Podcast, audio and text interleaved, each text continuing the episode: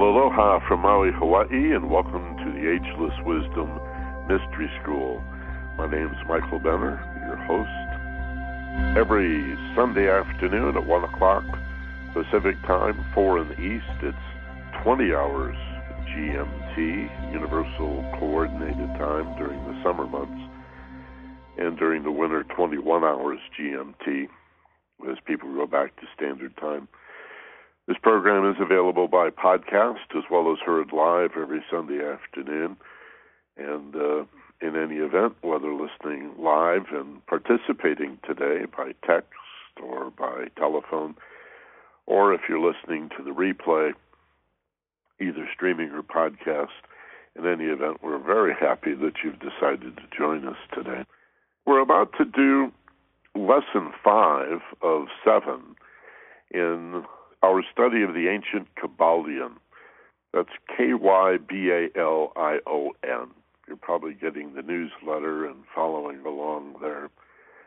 The ancient Kybalion, written in 1908, published in 1908 actually, anonymously by the three initiates. And we're going to continue our uh, study for the next few weeks as we work our way through the seven key principles of ancient Egyptian or Hermetic philosophy as described and discussed in this wonderful little book. It's thin, but it's really profound. It's pithy and provocative and profound. There you go. And uh, gotten good feedback so far. I hope you're enjoying this, and I hope you'll save, especially if you get the podcast. But even if you haven't really paid much attention to the podcast, you listen live, or sometimes you check out the stream. You can always download it to your computer and save it in your music folder.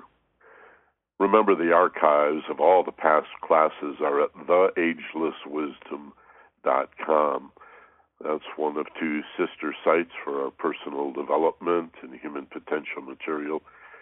The second site, of course, is focusedpassion.com, and that's where our premium audio program, Finding Yourself in Paradise, comes from. Focusedpassion.com. This mystery school, which is free, and of course the podcast is free, and will continue to be free even after we begin our new premium training in a few weeks. The archives will always be at theagelesswisdom.com. The W's dot the agelesswisdom.com. If you forget the THE, you're going to go to a different website. You won't find what you're looking for. Once there, click on Enter to go inside, and then on Webinars, and bang, there they are the upcoming, all the past.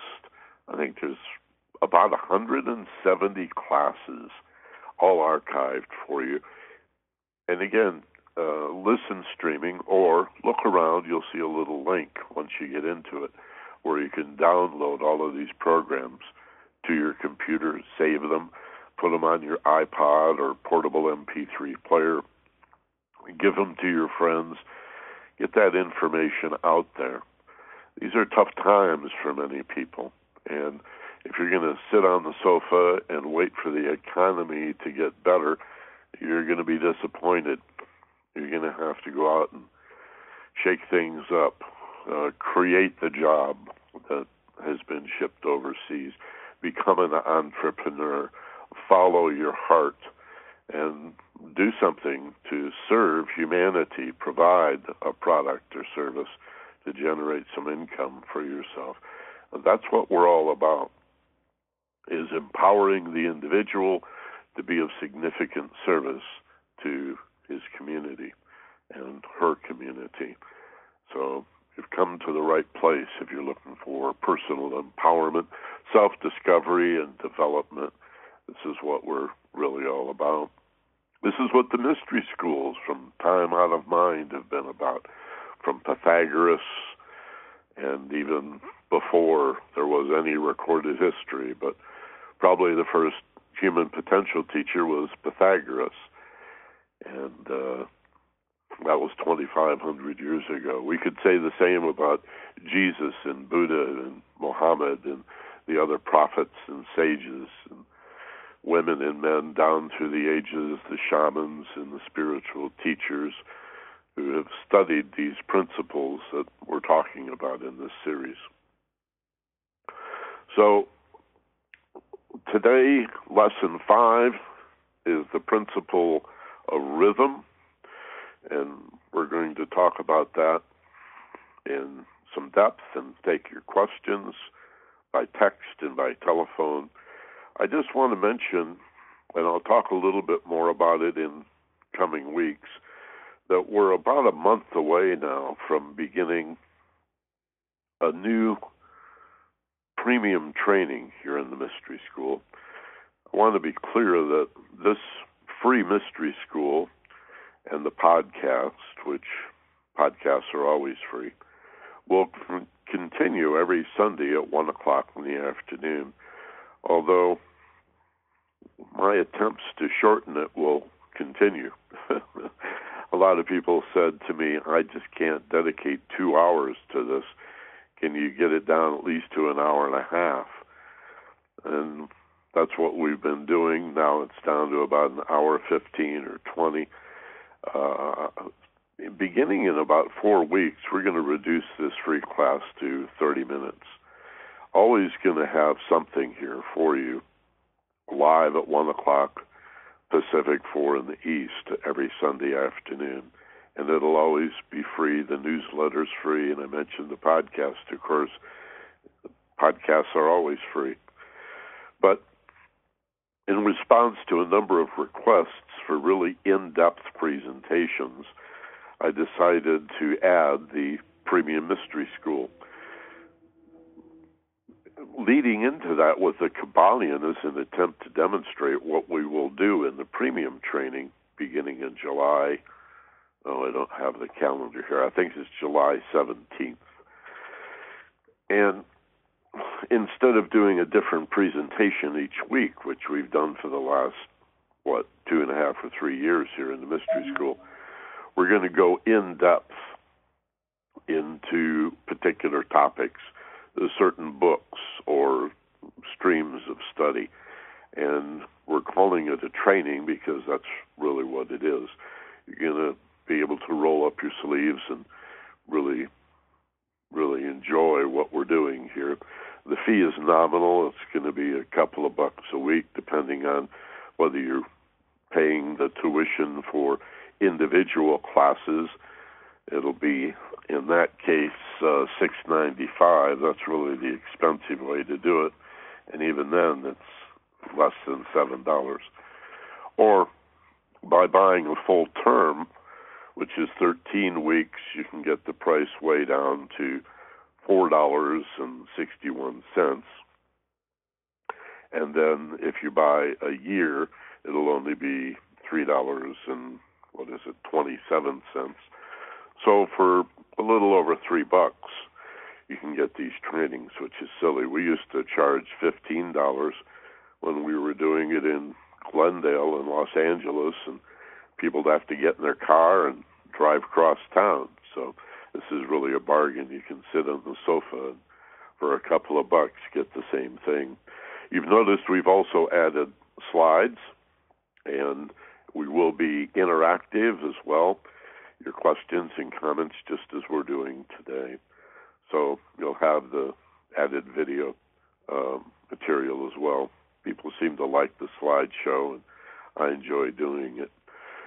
Uh, I want to mention a couple of people. I said this before we started the podcast button, but for those podcast people that are now listening, if uh, you ever, um, whether the we're talking about the free mystery school, and I'm using slides now, or the premium training that begins in a few weeks. Uh, if the slideshow ever doesn't work, most browsers default so that it works automatically. It's set to play when you come in. But if you ever have a problem with it, check down in the lower right hand corner of the video screen in front of you and make sure that play button is engaged. If I start talking about in this next slide, and you don't see one, it's the way your browser is set up. Uh, most of you should have no problem. It should be defaulted into the. You can check that now down there in the lower right. It should say playing down there, and you don't have to do a thing. Right. So watch the newsletter, the personal empowerment newsletter. If for some reason you're listening to me today live or by podcast and are not receiving the newsletter, uh, go to our website, theagelesswisdom.com, click on the free newsletter button, and just leave your first name and email address to be sure that you get the newsletter. That'll have the link to each week's free mystery school and also the information as we get closer on how to enroll and sign up, pay the tuition for the premium training that'll follow every week at 1.30. All right, so Mystery School, this will always be free at 1 o'clock Pacific and followed at 1.30 by the premium training. That, of course, would be password protected, and those of you who are enrolled will receive a special password by email every week, and you'll use that to log in. And yeah, if you're not able to listen to the premium training, if you've enrolled and paid the tuition, but you're not able to listen live, hold on to the password because the replay will always be available to you with the same URL link that you would use to join us live. And uh, all you'll need is keep track of that password, and you'll be able to listen at your leisure, streaming or again. You'll be able to download the program as an MP3 as well. All right. So watch your newsletter for that, and uh, we'll give you more information in the coming weeks. I'm really excited about that. Somebody said, "What are you going to start with?" Well, the basics, of course. We're going to start with fear. That's the only enemy there is in this world. It's not the things that you're afraid of that constitute the danger. The only danger is in the fear itself. Roosevelt said it, and he nailed it. The only thing you have to fear is fear. That's the enemy, is fear. And that's why it's so ridiculous to fight terrorism with terror, to try to fight frighten your enemy, you know. Too few people have any sense at all of what love your enemy really means. It is a way to defeat your enemy by making sure they're not an enemy. You're not afraid of them, and you stop frightening them. when you treat an enemy with respect, they stop being your enemy. And of course, that sounds exceedingly, extremely naive to frightened people. But that's the problem. They're frightened people, and they don't trust, and they're not willing to treat anybody that's different or disagrees with them as the enemy. In many ways, this leads into our discussion today about rhythm in the Kybalion, understanding that differences are not opposites. That's one of the primary lessons we're going to talk about today. If you live in a world where your view of things being different is that they're somehow in opposition to you, then you're maybe uh, how can I say this without insulting people? That's a very popular and common belief that any difference is an opposite, and if somebody is not on your side, then they're an enemy. They're a threat to you. If they disagree to any degree in any way, then you're right and they're wrong. You're good and they're bad. There's no middle or no in between. And this is foolishness. This is particularly true on the right politically, but there's many people on the left that suffer from the same kind of absolutist thinking that any difference is an opposite. There's only two ways anything can be. And we're going to talk today in the concept of rhythm and pull on last week's class about polarity and explain why that's not so why we live in a world where things are relatively true, and that means all things are true to a varying degree. Something you think is absolutely wrong could be 99.99% wrong. Something you think is patently evil could be extremely evil. But the pendulum always swings back again, and the truth is in the middle. The secret is in the center, right? That's where the love and the understanding and the wisdom, the truth is always in the middle, not on the extremes of things. So everything is true to a relative degree. And we'll talk about that in terms of polarity, pulling on last week's class, and then developing the rhythm between the poles. The idea that the swing to the left is equal to the swing to the right. And we'll explain what that means and marvel, really, at the extent to which this has been understood for eons, for centuries, long before there was an understanding of electricity and electromagnetism. The ancients understood these principles and passed them on. You know, in many ways, when you study metaphysics and mysticism and esoteric philosophy and you look at the ancient world, it's a little shocking to realize that in many ways, our ancestors from thousands of years ago were smarter and better informed than we are today. In spite of television and the internet and incredible computer technology information and communication technology, our ability to send people to the moon and, and map the human genome and, and create life in a petri dish. Uh, that's all remarkable, but in many ways we've lost touch with nature. We've lost touch with simple principles like action and reaction or cause and effect and the role of the mind in all things, your responsibility. This is very empowering information.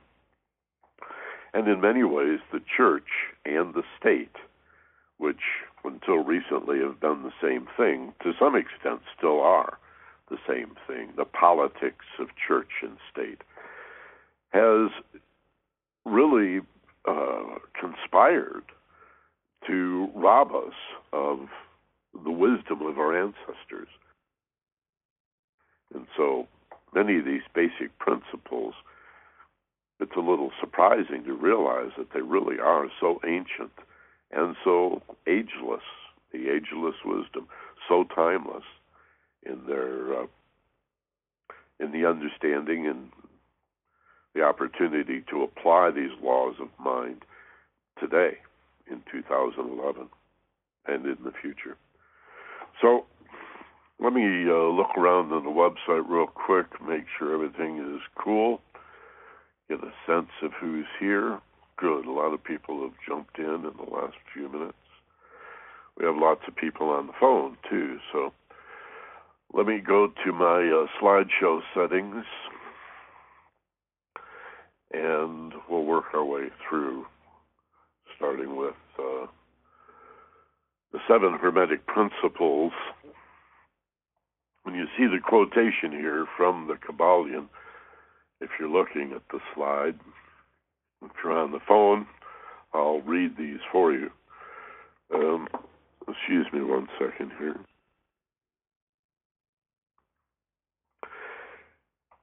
It says the principles of truth are seven. He who knows these, understandably, possesses the magic key before whose touch all the doors of the temple fly open. The number seven, as I've explained in the past, is a very important number in all of esoteric philosophy, in mysticism, in metaphysics, in sacred geometry, and there's a number of reasons for that primarily because it has a middle, like the number three, which has an above, a below, and a middle, the threeness of things, the divine trinity, the lower correspondence of the divine trinity in man, the mental, emotional, and physical nature. The seven is similar. you have three above and three below. It's the concept that there is a middle to things that makes it powerful. Again, we're so dualistic in our thinking, we lose track of the fact that everything has a heart and a soul. Everything has a center that touches upon what would seem to be separated extremes to the more simple minded. We go to our next slide the seven key principles upon which the entire Hermetic philosophy is based. Again, Hermetic is a reference to the prophet Hermes Mercurius Trismegistus, the author of the Emerald Tablet and the laws of the ancient Egyptian philosophies and religion.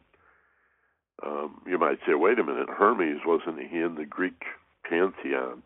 Or what's that Mercurius? Wasn't there a guy, Mercury, in the Roman pantheon who was similar? Yeah. And yet, we're talking about what history tells us is a very real person. And so, hermetic, remember, hermetically sealed, that phrase Johnny Carson used to do Carnac, and he'd say the answers were hermetically sealed. Uh, that's a real scientific term, and it pulls on this early alchemy.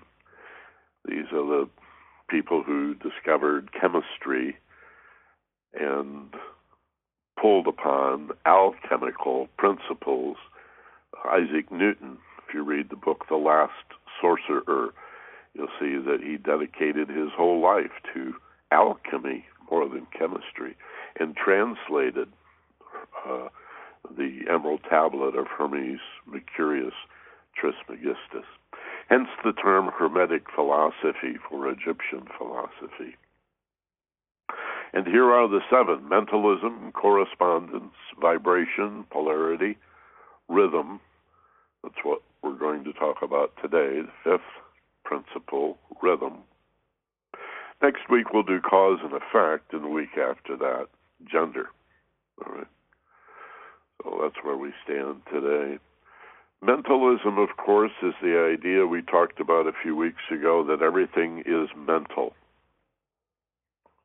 If you've ever considered the idea that every human individual may be like, uh, in the metaphorical sense, a brain cell in God's brain, you have a pretty good physical description of mysticism, where every individual human being, and this would go for the animals and the plants and the mineral kingdom as well, though that's harder to understand. So let's keep it simple. Imagine that every person is a unit of consciousness within the consciousness of the one life or the one thing. This is ancient, core Egyptian and Greek philosophy, its core shamanism and metaphysics, mysticism. The mystery is that there is but one mind and one heart. There's only one thing at work. Metaphysicians will often say there's really only one of us here, in spite of the appearance of all these separated forms. So that everything is in the one life, and the one life, what religious people call God, is in everything. As long as you visualize God as separated and a form, then you're going to have a problem with the key concept here. If you think of God as formless, a spirit, and an absolute ocean that contains every seemingly separated thing, you've got half of it. Everything is in the one. The other half, the one, is in everything. The kingdom is within. Okay. Correspondence we talked about three weeks ago, and this is the second law or rubric of the Emerald Tablet as well, as above, so below. And this led, you can find this in our archives, to a whole discussion of the Trinity. If there is an above and a below, there has to be a middle. Above and below what? whenever there are opposites or poles, like a bar magnet, there has to be a third element, which is akin to the magnetic field that harmonizes what would otherwise appear at first look to be opposites. That's the magic of the three and the seven I mentioned earlier.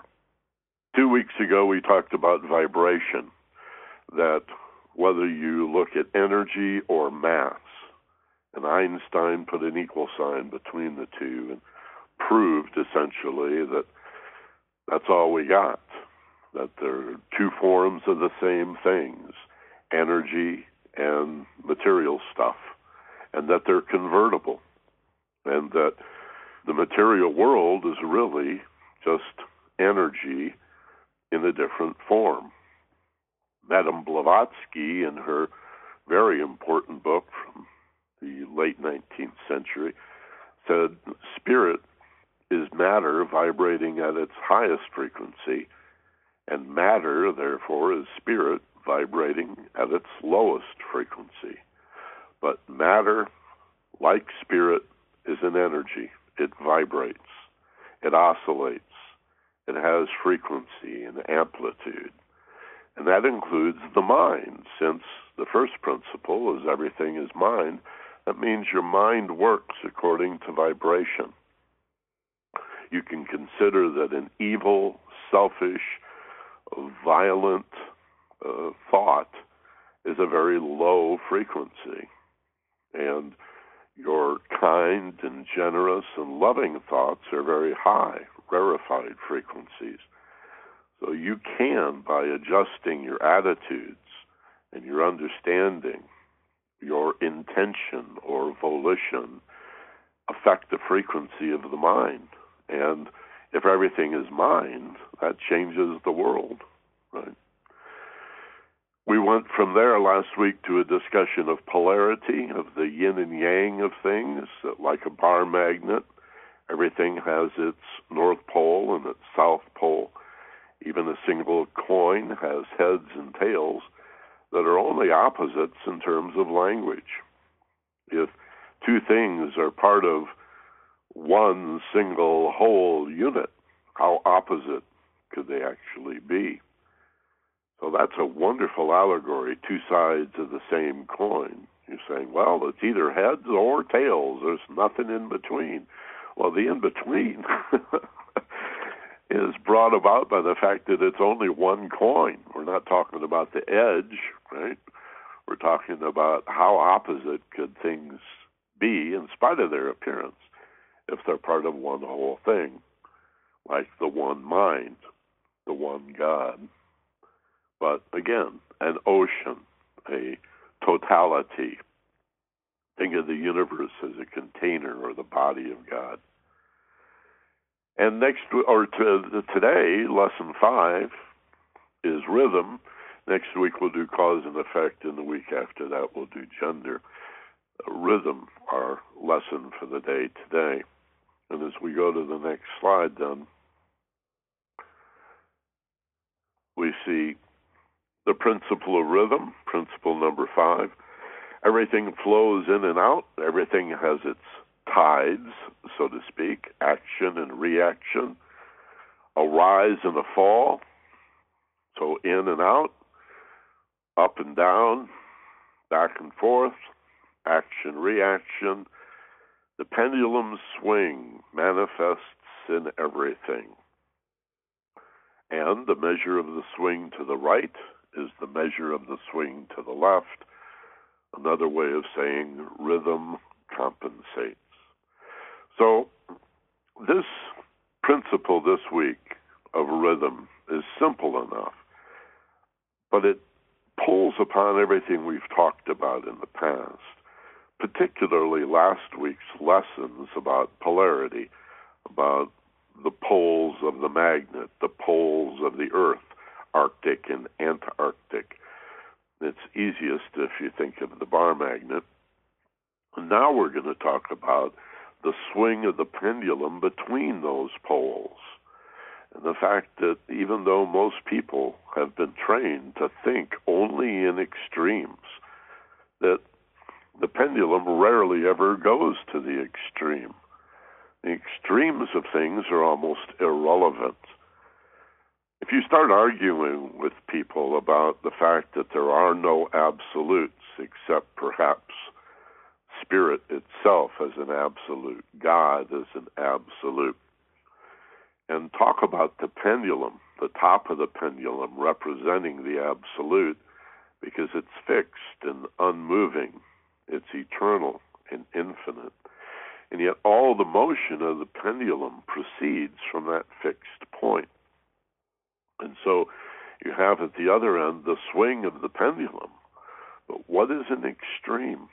This is what we'll talk about today. You'll find that the pendulum swinging back and forth has its yin and its yang, it has its polarities, but extremes are not really the absolutes are not a way to understand the laws of rhythm. People will insist that this is absolutely true and this is absolutely wrong and this is absolutely good or absolutely evil. In practice, there is no such thing. All things in the physical, material universe are relative. In other words, all things are true to varying degrees. We go to the next slide. Everything has its tides. Here's a little representation of the effect of the moon on the Earth's tides. You notice the gravitational attraction of the moon, represented in this drawing, is actually pulling the water toward the moon, which would cause the tides to raise in certain parts of the world and to lower in other parts of the world. Of course, the moon is rotating around the Earth, so those tides have a period. Uh, the tide can't go in and stay there. The tide cannot go out and stay there. What's the one thing you know about high tides?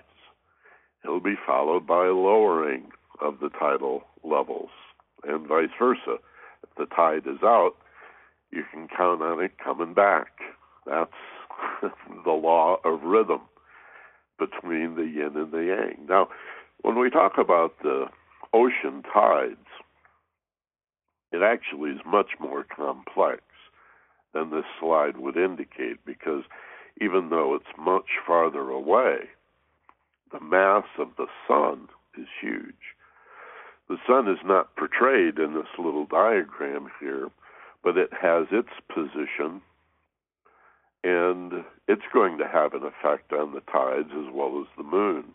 Not quite as much as the moon, but nevertheless, it'll have its effect. And because the orbit of the moon around the Earth is elliptical, and the orbit of the Earth and the moon around the sun is elliptical, there is going to be variation in that sense as well.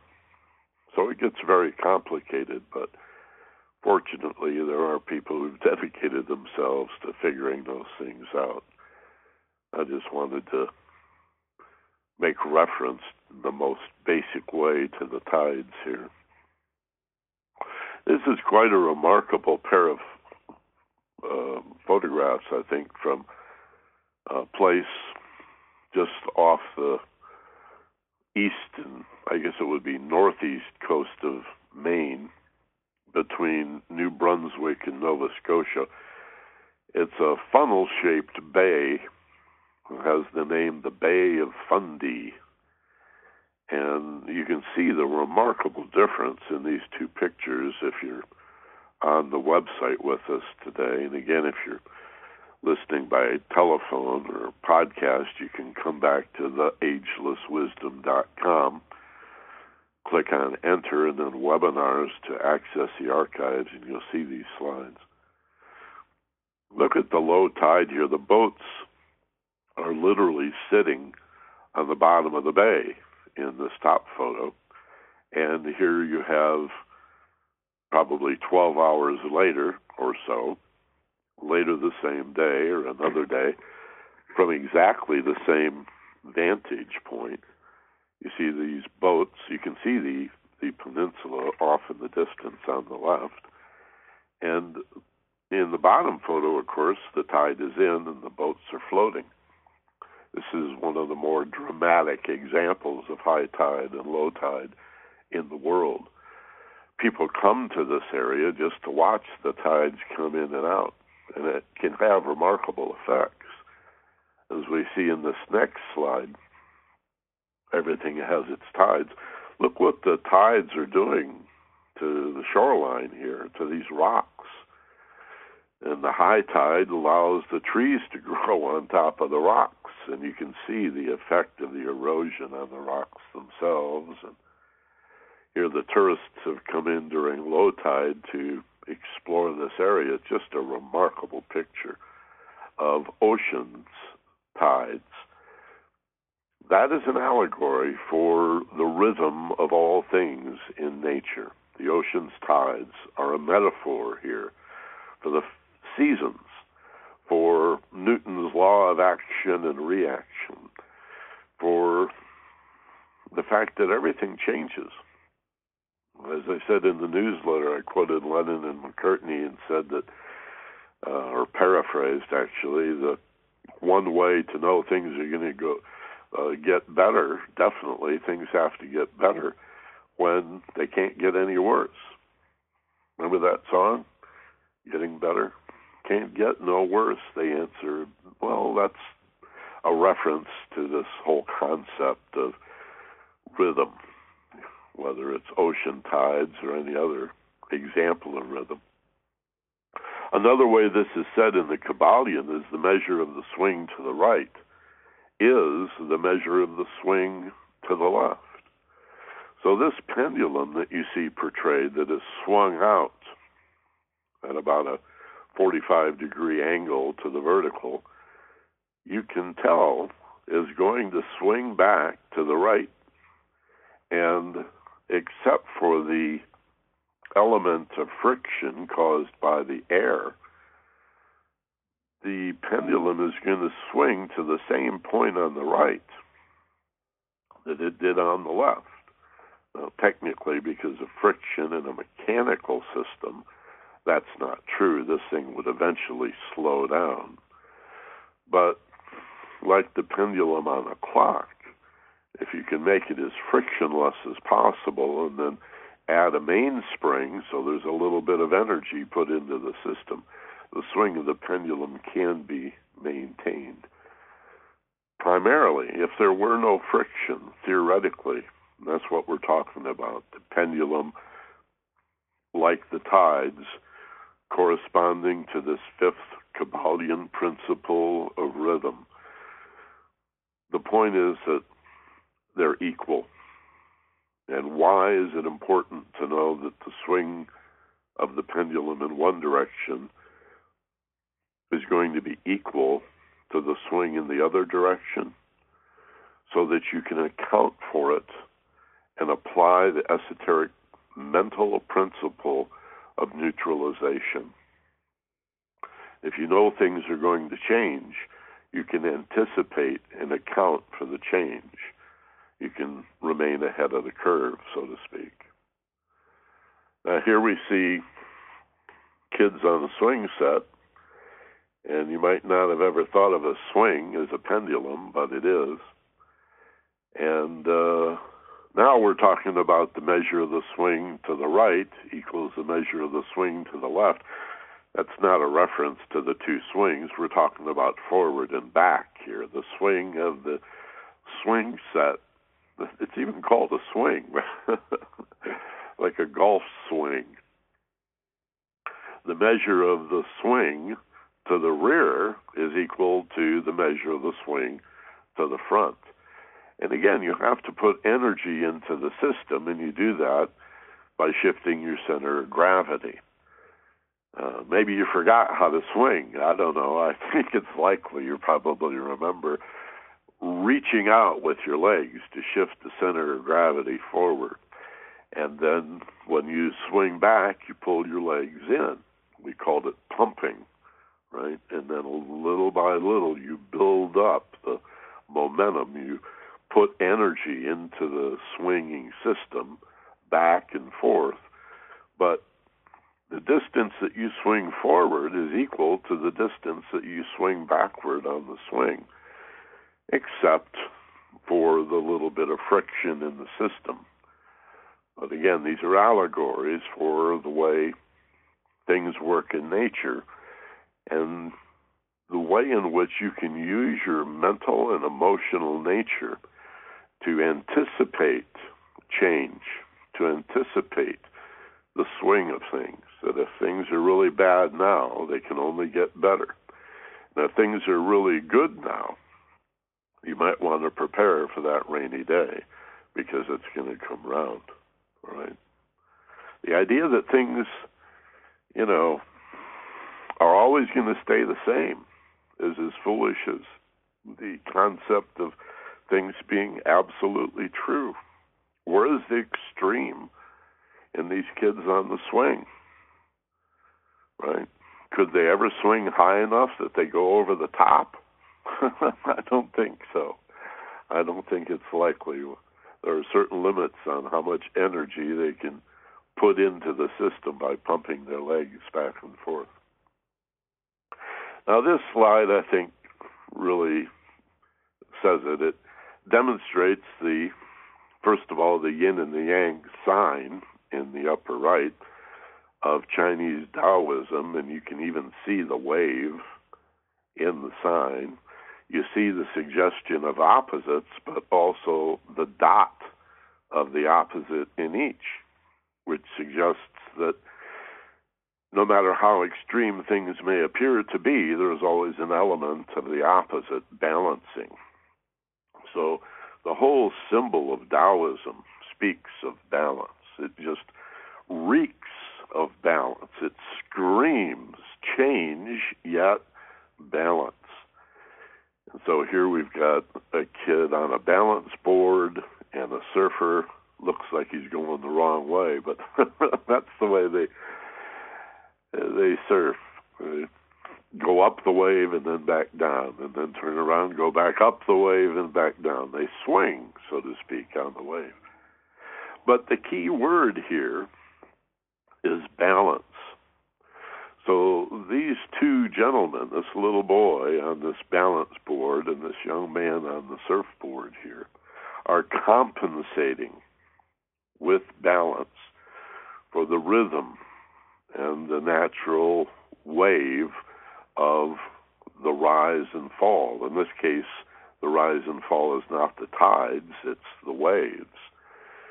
And so he balances or neutralizes the effect of that yin and that yang, of the up and down, the rise and fall, the forward and back, the in breath and the out breath. And on the left, this young man's doing a pretty good job, apparently, of doing a similar thing with the balance board on the on the roller. Uh, it's a pretty remarkable feat. This is in the Kybalion referred to as the law of neutralization.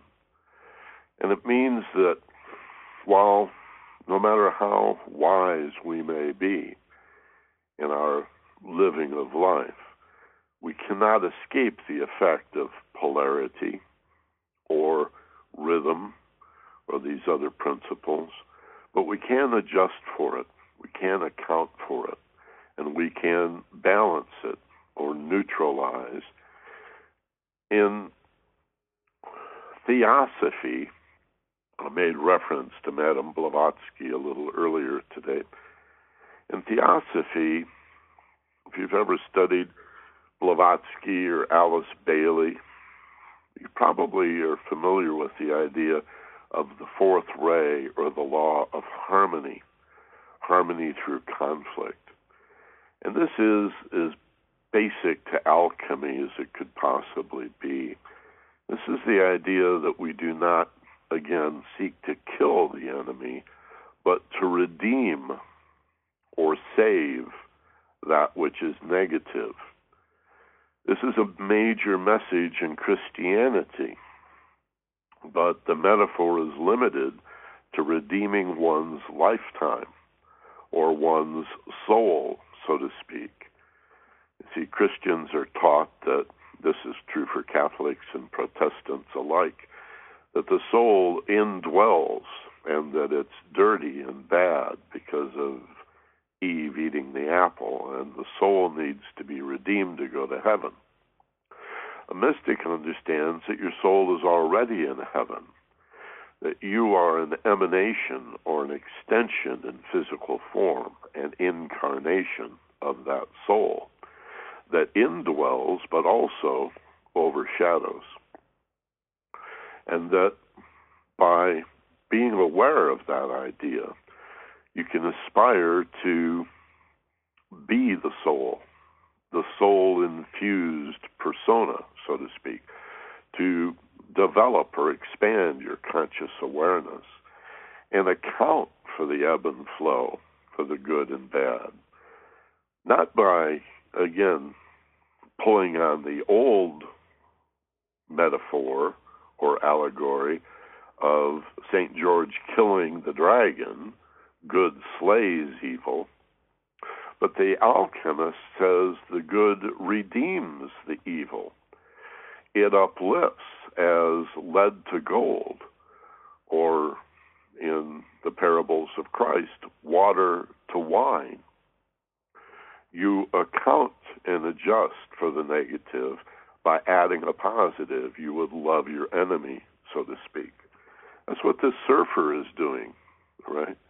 He's moving out, the wave is moving in, and if he's skilled enough, he can balance himself for a period anyway, right on top of that wave, going against the wave and then turning around and going back down the wave, using that momentum to spin himself around and then go back up the wave. There's a reason that airplanes take off into the wind, right? And I was talking to a sailor yesterday about the fact that they don't go uh, downwind so much as at an angle to the wind and can even, by tacking, go upwind and use the wind.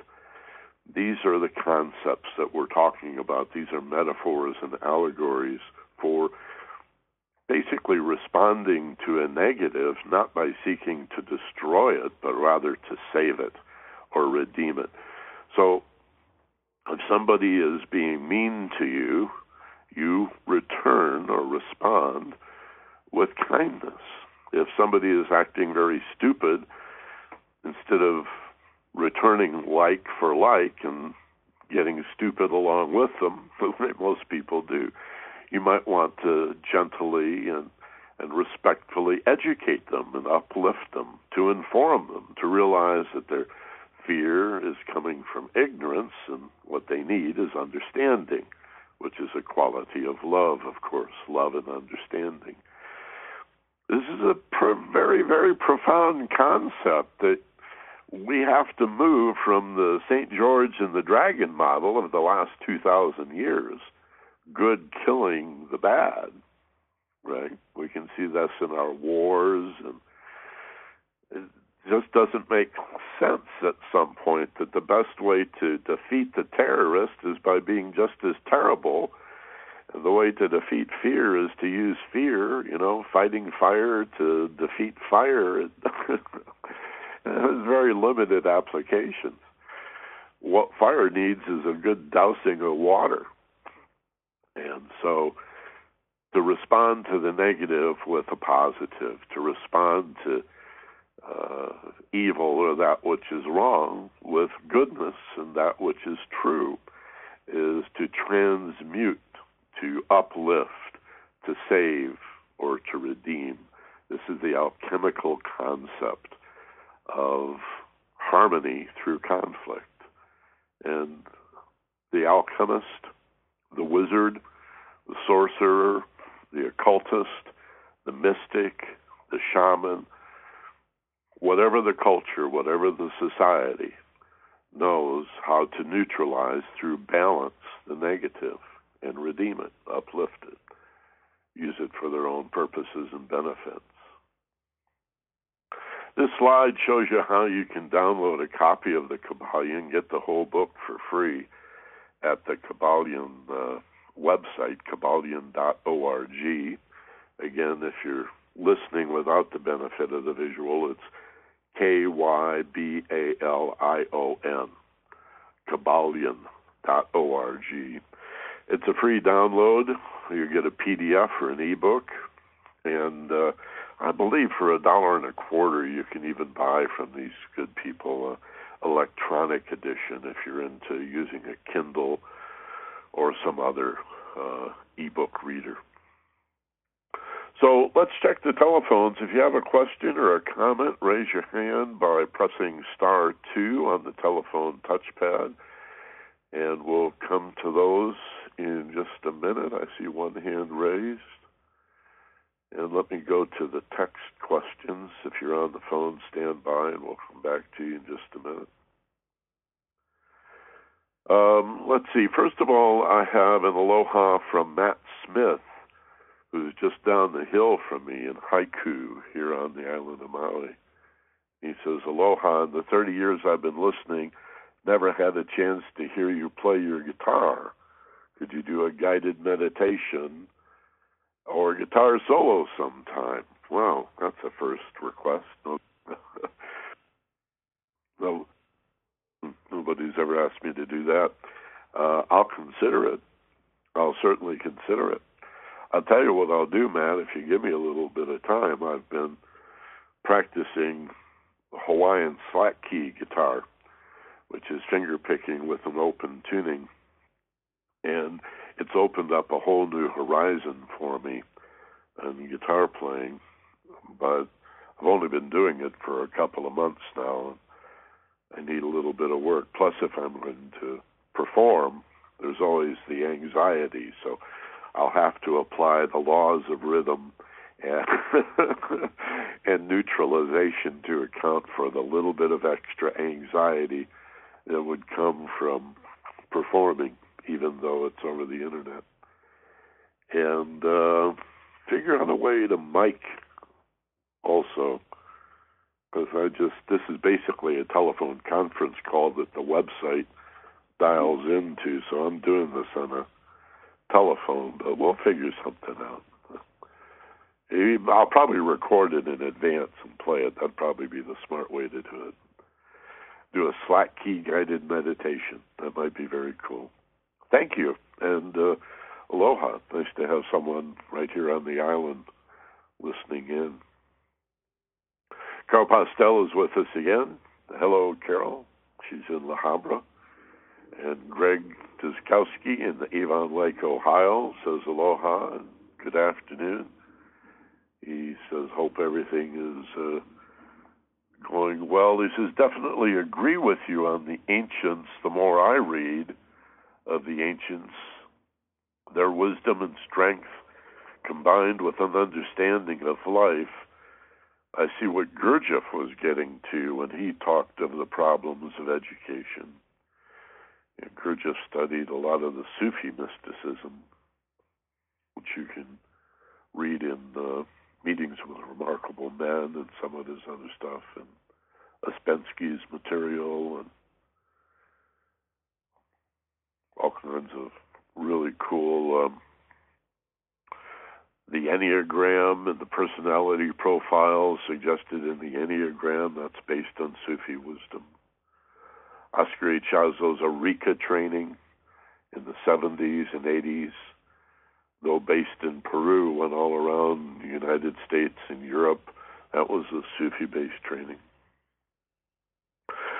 They understood this ancient concept, these concepts that come largely out of the Himalayas, out of Tibet and China, and from the what's often called the cradle of civilization, the Mediterranean area, which gave rise to Egyptian mysticism, uh, the Hebrew religion, tribe, culture, Christianity, which was, of course, an offshoot of that. Jesus was a rabbi, and um, the Prophet Muhammad, of course, gave birth to Islam out of that same region of northern Africa, what we now call the Middle East. Donna in Albuquerque says uh, politics of religion is so huge, so many views. What do you think of the politics of the U.S.? Do you agree with President Obama policies? Please explain briefly. Yeah, you're going to tempt me to get into that, huh, Donna? People always want me to talk politics, and I am increasingly reticent to talk about politics because it's so corrupt and I want to say irrelevant.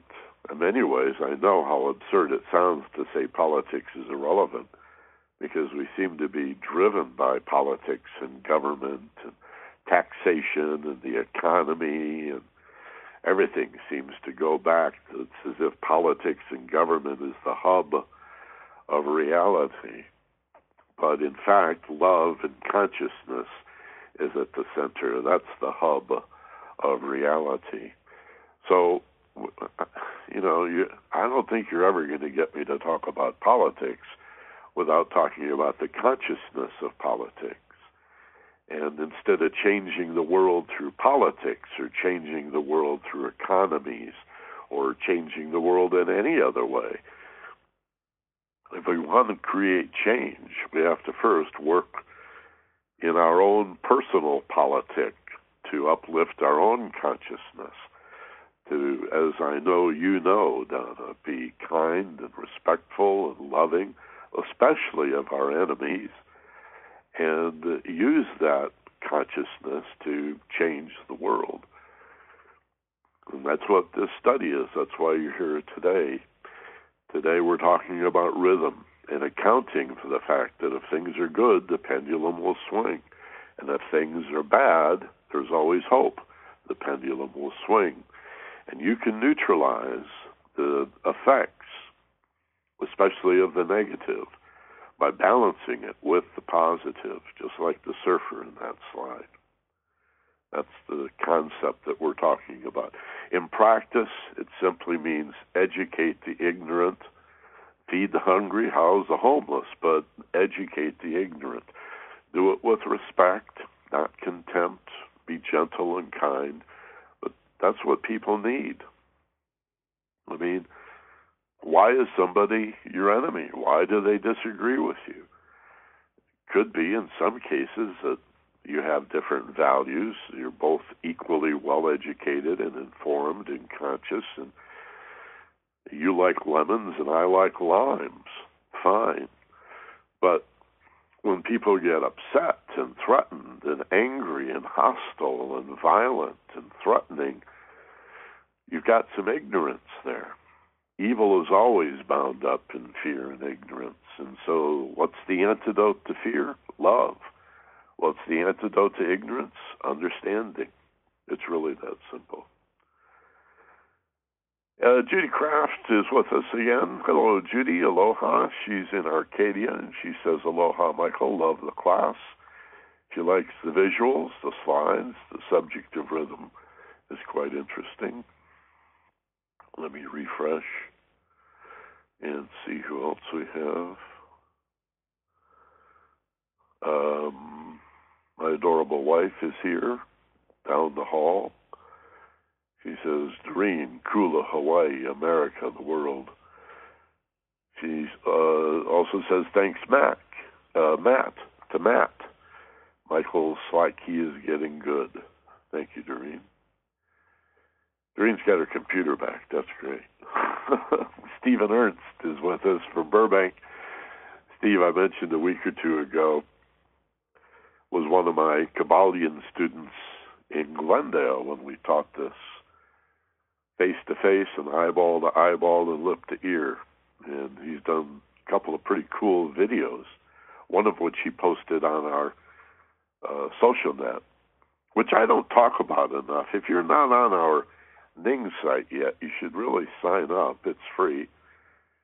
Just go to theagelesswisdom.ning.com. Put N I N G, like N like Nancy in between the domain and the dot com. So the W's dot the ageless wisdom dot ning dot com. And it's like Facebook, but it's just for us, for people that are interested in personal and spiritual development. And you can post videos, Steve's videos on the Kybalion, and some of these principles are up there. And we have another uh, listener and avid student um, Patricia, who's got some incredible, beautiful artwork that she's posted on the website. Other people have put up photos of themselves and their families and somebody put a bunch of pictures of meditation mounts in Ojai up there. Very cool. You can message each other, and you know social networks very much like Facebook, but for people who have a similar interest to you.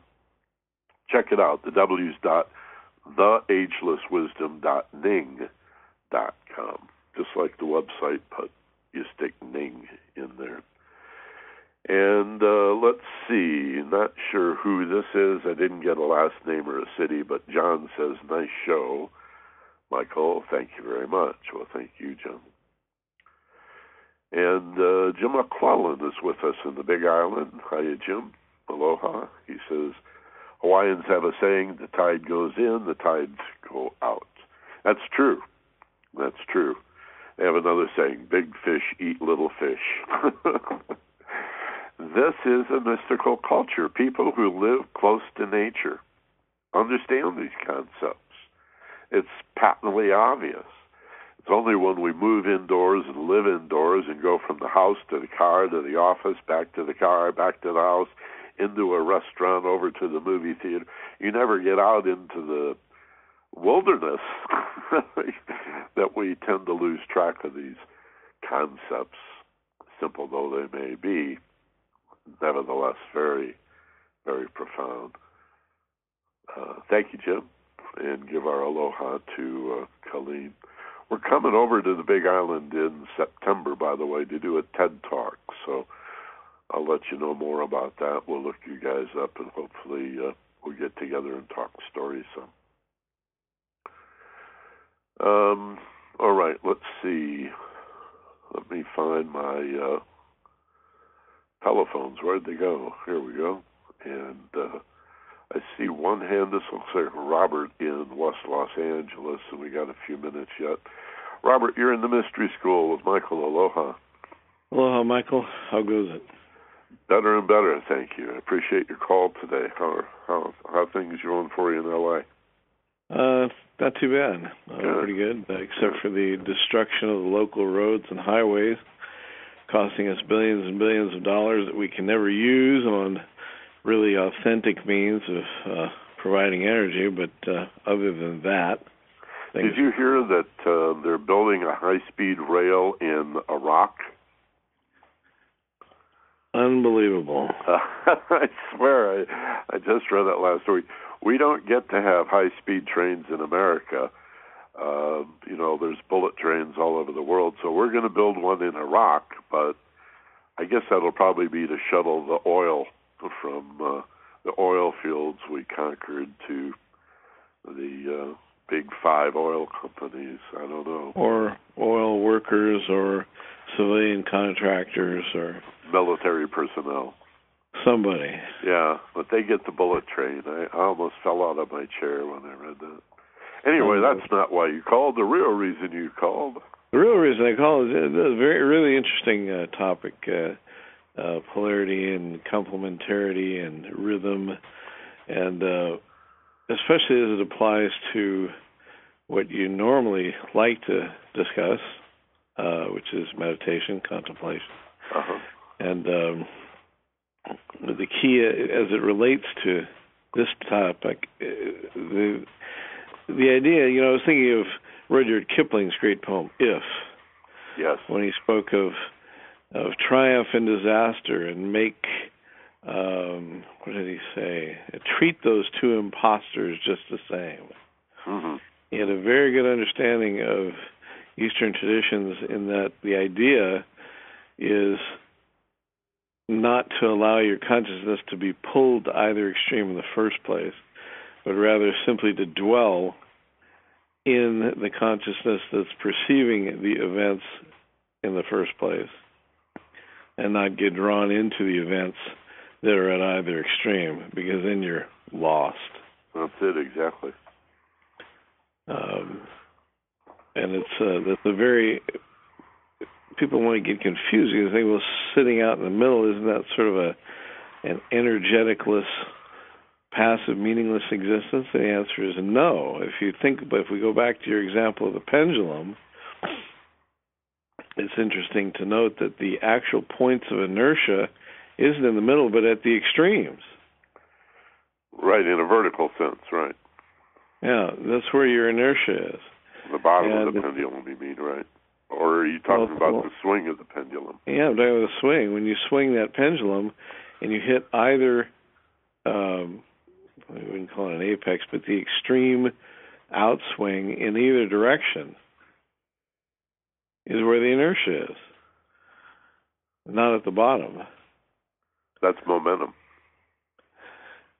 So, yeah, you've got you've got uh, you're you're actually stuck up in the when you think of the pendulum swinging back and forth from those two extreme points. Yeah. You're actually if, if you're in either one of them, you're stuck there. You're it's it's a point where you have to where something has to overcome the inertia of if you think of it in a mental sense. There is a concept I've heard uh, people talk about. I've made attempts to discuss it, but the all these metaphors have their limits. But the idea of an object at rest tends to stay at rest, and an object in motion tends to stay in motion. And that's mm-hmm. true for your personal growth as well. A yeah, body on the couch tends to stay on the couch. well, the me- the metaphors, you know, the they're only they're only limited because the language is limited in its ability to to reference experience, but but actually, there a lot of the metaphors are really true, um, even even in a practical sense. But uh, you know, I come anyway. up on this. Uh, uh, forgive my interruption. Um, I'm keeping an eye on the clock because I want to do a meditation. But what is meditation or contemplation but a neutralizing of the pull emotionally and mentally and physically of the world around us, um, to rise above it, to detach mindfully from it, and watch the yin and the yang, watch the rhythms, but not be affected by them. And whenever I talk about emotional intelligence to a group, there's inevitably somebody who is smart but not wise. And they'll say, What are you talking about, emotional intelligence? uh, seems to me that whenever I get emotionally upset, my intelligence goes out the window. How could there be any intelligence in emotions? And I say, well, you have to neutralize them. It's only the calm emotion that reveals its wisdom to you. You detach, you mindfully rise above it, observe it without being affected by it and that's where the truth and the beauty and the and the wisdom is is seen. You get what we would say in California would be the whole enchilada. yeah. Or the German would call it Gestalt, but that's a, I well, think another way of what you're talking about, describing what you're talking about. Well, yeah, precisely. If you get if you become through identification your emotion in any direction, then you're lost. There's no intelligence in that.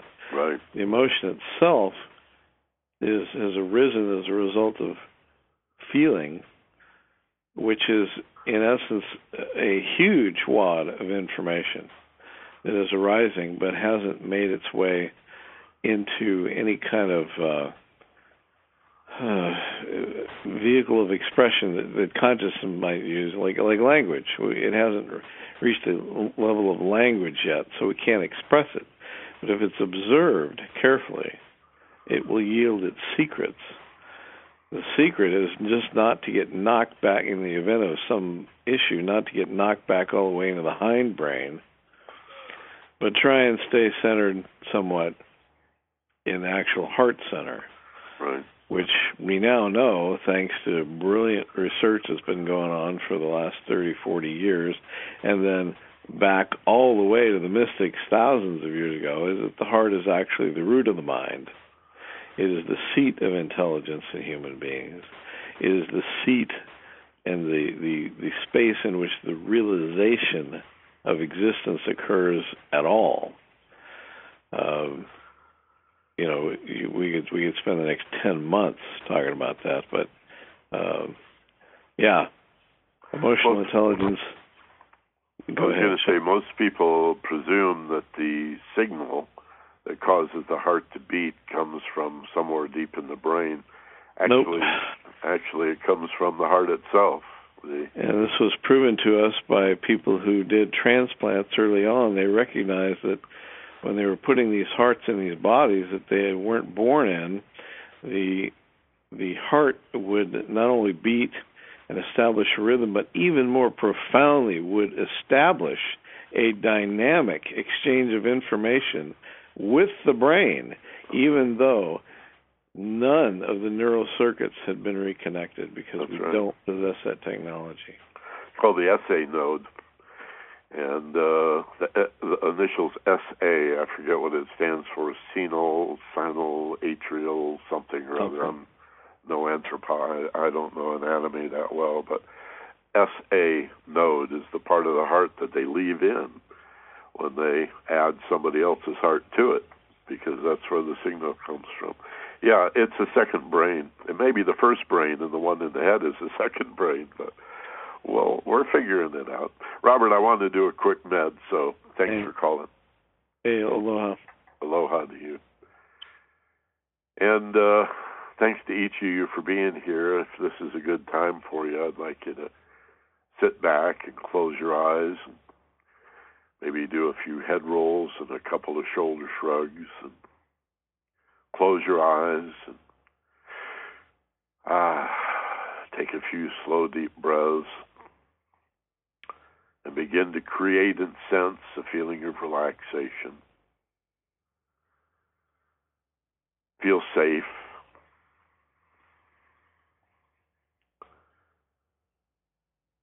It always helps if you use your mind's eye to imagine or visualize a beautiful place of peace.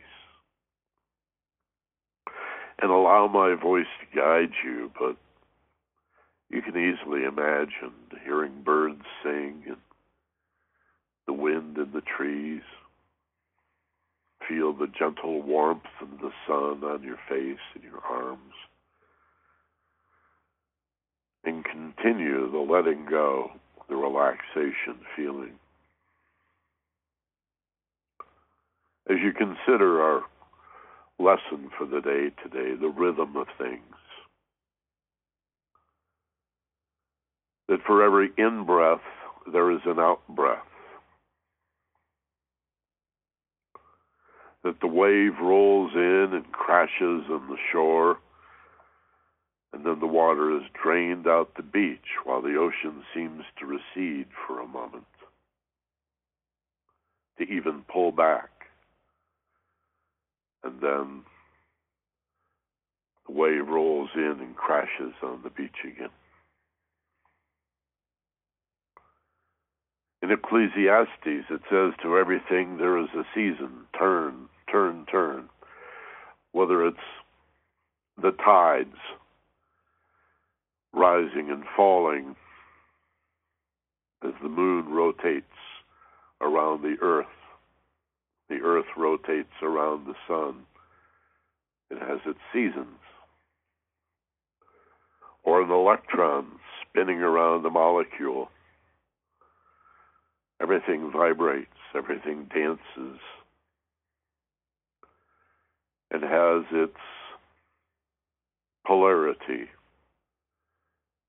And within the polarity, not simply one side of the coin or another, but the full swing of the pendulum. The measure of the swing in one direction is equal to the measure in another direction. And when things get bad in your life and you're going through very tough times and you say, it's getting worse, it looks so bad, know that it's got to change. These are the laws of nature. And the pendulum will swing, and as bad as it got, it's got to be at least that good as the pendulum comes back. And yet, you can learn to detach mindfully and stand above it. Imagine the example we just discussed of mindfully detaching from the emotional ebb and flow, of being exceedingly happy, almost hysterical one minute, and severely upset, angry, or frightened on another occasion. You can allow yourself, as most people do, to ride the pendulum from one side to the other, from one pole to the other, back and forth, and allow your emotions to drive you. Or you can rise up the shaft of the pendulum toward the point of unity and wholeness at the top, where you're less and less affected. Just as the swing of the pendulum comes from a fixed point, consider a spinning uh, disc, like a well, like a turntable. The farther from the center of the spinning disc, the faster you move, the faster your velocity through space. But as you move toward the center, it gets slower and slower until at some infinitesimally small point at the very center of that revolving disc is peace and rest and eternity and infinity. And all of this motion and all of this spinning chaos flows from a center of no thing, no movement, perfect peace. And the spinning around it is a chaos of appearance, and so it is with the pendulum.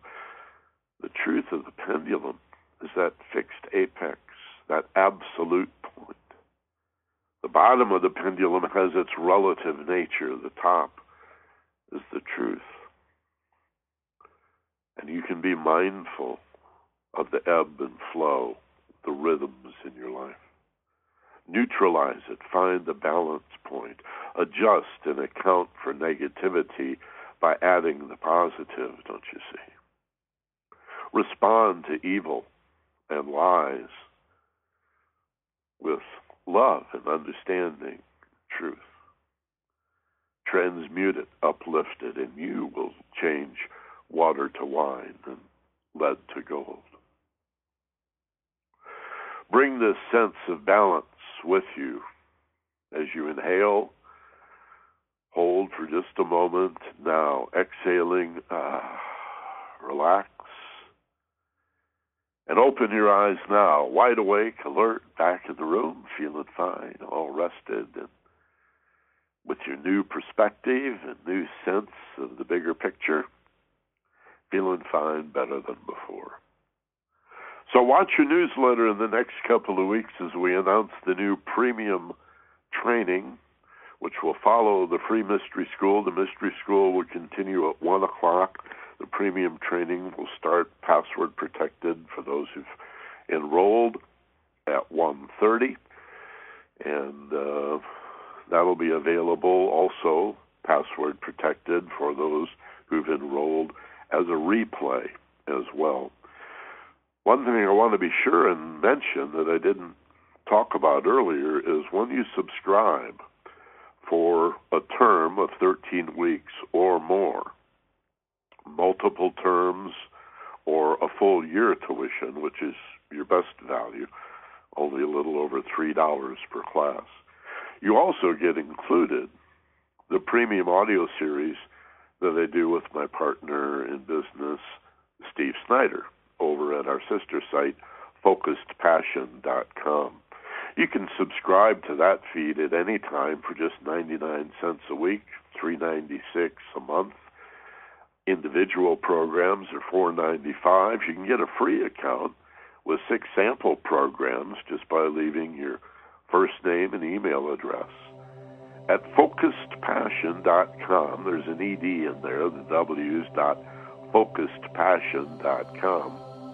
If you plan to enroll in the premium training at the Mystery School, you'll get that audio feed as well via the built-in player at Focused Passion but you can also send it to your iTunes podcast folder, just like you do the Mystery School.